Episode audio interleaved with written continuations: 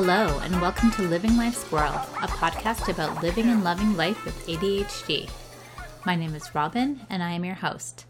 I'm a woman who was diagnosed with ADHD at 39 after living most of my adult life not knowing I had the condition. This podcast is meant to dispel the myths about ADHD based on my own experience and what it feels like for me and looks like to my family and friends. Hello, lovely listeners. Thank you for joining me. Today's episode is dedicated to hyperfixating on shows. If you have ADHD, you know what I mean. Even if you don't have ADHD, you've likely hyperfixated on a show at some time. Meaning, when you've watched a show you really enjoy and then immediately devour any and all information you can about a show. This is me. When I'm watching a show long after everyone else has, I need to remind myself not to go down the rabbit hole of information on the internet because I will very quickly find spoilers. But if I'm watching the show at the same time as everyone else, fair game. I will look up everything about the show, and I mean everything.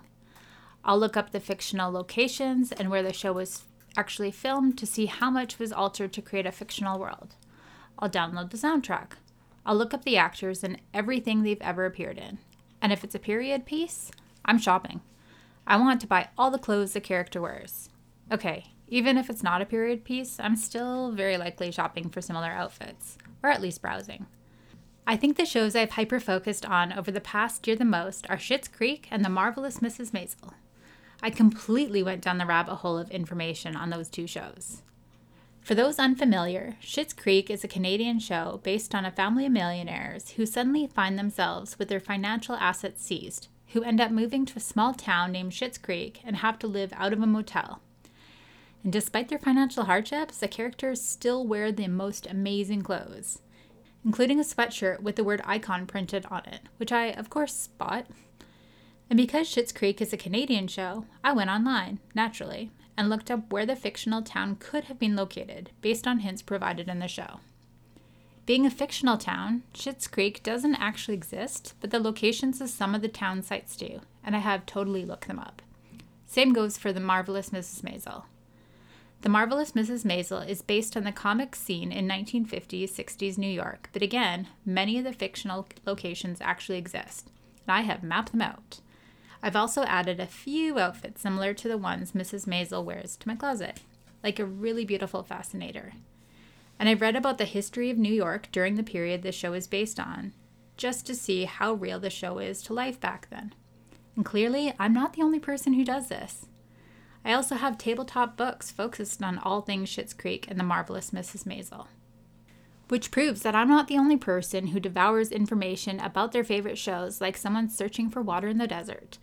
So, what is it that drives this? Well, for me, I have internally focused ADHD. I'm a daydreamer. And when I watch these shows, I can truly picture myself as a character in the show. Living out my life in a small town with quirky characters, or as a stand up comedian in 1950s New York.